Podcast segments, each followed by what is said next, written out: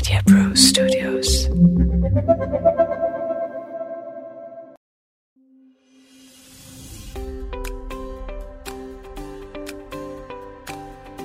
प्यारे भाइयों और बहनों, आप सब लोगों ने जितना प्यार हमें दिया है डॉक्टर साहब को, उस सब के लिए मैं आपसे धन्यवाद करता हूँ। आप लोगों में से बहुतों ने हमें प्रश्न भेजे हैं। प्रश्न भेजते रहें, हमें अति खुशी होती है आपके प्रश्नों का जवाब देने में। और श्रोताओं जैसा कि हमने बिल्कुल शुरू में आपसे कहा था, यह डॉक्टर साहब प्रोग्राम आपके अपने सवालों के जवाब के लिए बनाया गया है। डिस्क्रिप्शन में हमारा नंबर देख लें। उस नंबर पर हमें व्हाट्सएप मैसेज कर दें। हमें बहुत खुशी होगी आपके सवाल का जवाब देने में। सर, इस बार हमारी बहनों ने बहुत सारे प्रश्न पूछे हैं स्कूल से रिलेटेड। क्योंकि स्कूल सभी खुले हो गए हैं तो बहुत सारी परेशानियाँ फेस कर रही हैं, बहुत सारी मम्मियाँ। तो उन्होंने हमें कहा है कि इनसे रिलेटेड बात की जाए। वैसे एक स्वास्थ्य का टॉपिक तो नहीं है बट इन्हीं सब चीज़ों के लिए तो फैमिली डॉक्टर के पास लोग जाते हैं। ज़रूर हम तो तैयार हैं। शुरू करो। तो पहला सवाल पूछा है रंजू देवी जी ने समस्तीपुर से। जैसे कि स्कूल शुरू हो गए तो बहुत सारी स्वास्थ्य से रिलेटेड प्रॉब्लम्स चालू हो गई हैं जैसे कि फीवर है बुखार आना सर्दी जुकाम तो ये क्यों है और इसे कैसे अवॉइड किया जा सकता है? देखो यह बहुत अच्छा प्रश्न है और इसके जवाब के लिए हमने शरीर की इम्यूनिटी यानी कि बीमारी लड़ने की ताकत के बारे में थोड़ा समझना पड़ेगा। कोविड के वक्त हमने देखा कि कुछ लोगों को कोविड नहीं हुआ, फिर भी उनके शरीर में एंटीबॉडी तैयार हो गई, जो उन्हें कोविड से बचा सकती है। हम सब इंसान और हम, हमारे बच्चे जब एक दूसरे से मिलते हैं तो छोटे छोटे इन्फेक्शन कैच करते हैं जो उन्हें बीमार नहीं करते, लेकिन उन्हें उसके खिलाफ इम्यूनिटी मिलती जाती है। और इस वजह से बच्चों में इम्यूनिटी रहती है, बच्चे स्वस्थ रहते हैं। अब ये दो ढाई साल क्या हुआ कोविड के, कि बच्चे घर से बाहर ही नहीं निकले? उन्हें ऐसे कोई छोटे मोटे इन्फेक्शन से वास्ता ही नहीं पड़ा, ताकि उनके शरीर में फिर इम्यूनिटी आ जाए। अब इतने समय के बाद जब वो फिर बाहर गए हैं, वातावरण में जो कीटाणु, वायरसेस फैल रहे हुए हैं, या दूसरे बच्चे जिन्हें कोई मामूली सर्दी खांसी है, उनसे ये अभी जल्दी पकड़ रहे हैं। लेकिन आप देखोगे ना, ये सब जो सर्दी खांसी बुखार हो रहा है ना, कोई ज़्यादा बड़ी तकलीफ़ नहीं हो रही है, कोई बड़ी इलाज की ज़रूरत नहीं पड़ रही है। लेकिन धीरे धीरे इनकी इम्यूनिटी बढ़ेगी और ये सबसे छुटकारा मिल जाएगा। हाँ हमने बच्चों की इम्यूनिटी या बीमारी लड़ने की ताकत को बढ़ा के रखना चाहिए। पानी पिलाइए उम्र के हिसाब से, वज़न के हिसाब से। दो फल खिलाइए, दूध, दही दीजिए। अगर मांसाहारी हैं तो अंडा दीजिए और थोड़ा खेलने का मौका दीजिए। अब बच्चे घर में बैठ बैठ कर ना मोबाइल गेम्स खेलने लगे हैं। उन्हें फिर से बाहर भेजो, खेलें, साइकिल चलाएँ इस तरीके से उनकी बीमारी लड़ने की ताकत बढ़ेगी उनकी इम्यूनिटी बढ़ेगी। सर क्या सेफ्टी मेजर्स हैं जो पेरेंट्स ने लेना चाहिए जिससे ये सब रोका जा सके? देखो एक तो ये है कि अगर स्कूल का नियम है कि मास्क पहनना है तो मास्क पहनना है। दूसरा ये पिछले दो ढाई साल में घर में रह रह के ना सब बच्चों को अंट शंट खाने की आदत पड़ गई थी। तो जो बच्चे को आप टिफ़िन दो उसमें फल या कोई स्वास्थ्य की चीज़ होनी चाहिए। एक ऐसी वस्तु जो जंक में भी आती है और थोड़ा स्वास्थ्य की भी है, वो है चीज़। लेकिन उसे चीज़ में आप या तो स्लाइस दे दो या क्यूब दे दो, वो बच्चा खाएगा तो उससे कुछ तंदुरुस्ती आ सकती है। लेकिन फल, अंडा, इन चीज़ों से तंदुरुस्ती ज़्यादा आती है। चिप्स वगैरह ना दें। और फिर बच्चे का ख्याल रखें, बच्चे से पता करें कि आज स्कूल में कोई और बीमार तो नहीं था और कुछ महीनों में सब कुछ नॉर्मल हो जाएगा। शारदा जी ने पूछा है गोरखपुर से कि कुछ बच्चे हैं जो घर छोड़ना ही नहीं चाहते उन्हें स्कूल जाना ही नहीं है तो उन्हें मेंटली कैसे प्रिपेयर किया जाए?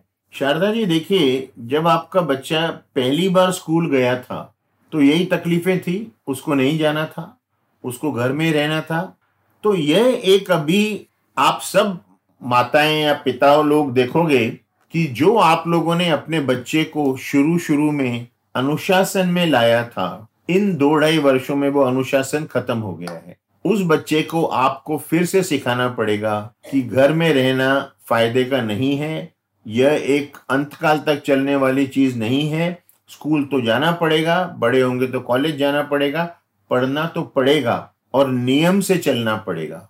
यह आपको धीरे धीरे बच्चों को समझाना है इसमें ज़ोर ज़बरदस्ती ना करें, चिल्लाएँ ना। लेकिन ये है कि कायदा बना के रखें। आपको ये समझाना पड़ेगा कि आप माँ हो या आप पिता हो और स्कूल जाना ज़रूरी है। अगर आपके बच्चे का स्कूल आपको एक ऑप्शन देता है, भेजो या ना भेजो तो आप भेजने वाला ऑप्शन ले लो। क्योंकि जितना दिन आप बच्चे को घर में रखोगे, उतना आपको आगे चल के और तकलीफ़ होगी।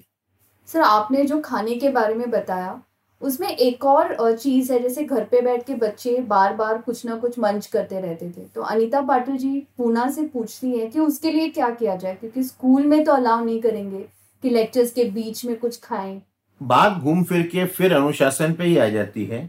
बच्चे घर में जब लेक्चर में बैठते थे ना, हर आधे घंटे में बाथरूम जाने का बहाना करते थे।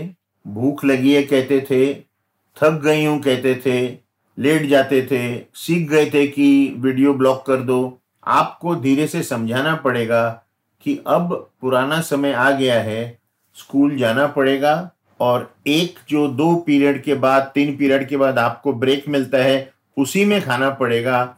आप बीच बीच में टिफ़िन खोल के नहीं खा सकते। जैसे मैंने कहा, किसी भी चीज़ को अनुशासन में लाना कुछ मुश्किल काम है, कठिन काम है, पहले आप कर चुके हैं। अब कोविड की वजह से वो अनुशासन हट गया है उसे फिर से आपको लाना पड़ेगा। तो आप समझिए कि आपके लिए थोड़ा मुश्किल समय है आगे लेकिन अनुशासन तो लाना पड़ेगा। मालिनी जी कोचिंग से पूछ रही हैं कि पोस्ट पैंडमिक जैसे बच्चे हैं उन्हें एडजस्ट करने के लिए बहुत डिफिकल्टी हो रही है फ्रेंड्स के साथ टीचर्स के साथ। तो उन्हें कैसे एनकरेज किया जाए कि वो घुल मिल जाए सोशलाइज करे? मालिनी जी देखिए जैसे हम कहते हैं ना कि बच्चे का सबसे बड़ा विद्यालय या स्कूल जहाँ से बच्चा सीखता है, वो उसके आसपास का वातावरण है। जब बच्चे छोटे होते हैं, स्कूल जाने से पहले वे पड़ोसियों के बच्चों से मिलते हैं, पड़ोसियों से मिलते हैं, घर में रिश्तेदार आते जाते हैं और उन सबसे हिल मिल के बच्चे सीखते हैं कि हमें लोगों से मिलना चाहिए, लोगों से बातें करनी चाहिए। लेकिन ये कोविड के ढाई वर्ष ऐसे बीते हैं कि सिर्फ़ घर में रह गए।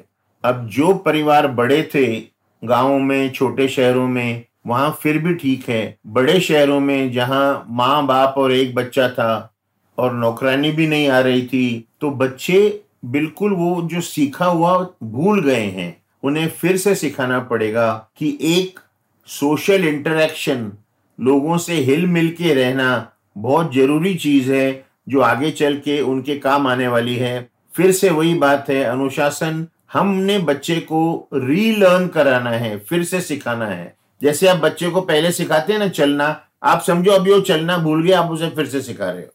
और इसके लिए हमको थोड़ा अपने ऊपर कंट्रोल रखना पड़ेगा। बहुत आसान है कि आप क्रोधित हो जाएँ, आपको गुस्सा आ जाए, आप बच्चे पर चिल्ला दें, हाथ उठा दें। बिल्कुल ऐसा मत करना। सफलता सिर्फ़ प्यार से ही मिलनी है।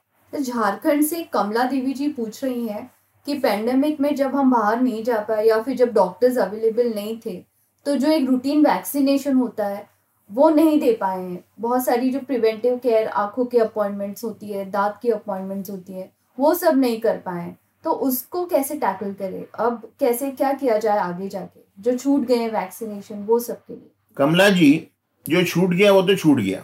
अब उसे जितना जल्दी शुरू कर सकती हैं, करिए। अगर कोई वैक्सीन या टीका ऐसा था जिसका पहला भाग दे दिया गया था और दूसरा भाग देना बाकी था तो डॉक्टर से सलाह कर लें कि क्या पहला भाग अब तक चल रहा है या वो व्यर्थ हो गया, हमें फिर से शुरू करना पड़ेगा। अगर आपका बच्चा पाँच या छह साल का था तो अक्सर बूस्टर डोज हैं, जो थोड़े लेट लग गए तो चलेगा, आप लगवा लें जितना जल्दी हो सकता है। अगले डोज का समय इस तरीके से थोड़ा आगे हो जाएगा। अगर आपका चेकअप आपका ऑपरेशन डिले हो गया है तो जल्द से जल्द करवा लें क्योंकि और देर ना करें। गरिमा जी गुड़गांव से पूछ रही हैं कि जैसे बच्चों का रूटीन बहुत सडनली चेंज हो गया है। पहले वो हम उन्हें कहीं नहीं भेज रहे थे अब हमें स्कूल भेजना पड़ रहा है। काफ़ी लंबे वक्त तक उन्हें बैठना पड़ रहा है। तो कुछ अगर उन्हें मानसिक तनाव हो या साइकोलॉजिकल स्ट्रेस हो तो ये कैसे पता लगाया जा सकता गरिमा जी बहुत अच्छा प्रश्न है। अगर बच्चा स्कूल से आके बिल्कुल शांत हो जाए। किसी से बात न करे, मुस्कुराना छोड़ दे। यह एक गंभीर निशानी है। आप उसके टीचर या प्रिंसिपल से मिलें और पता करें कि कोई बात है क्या। किसी से डर रहा है क्या स्कूल में?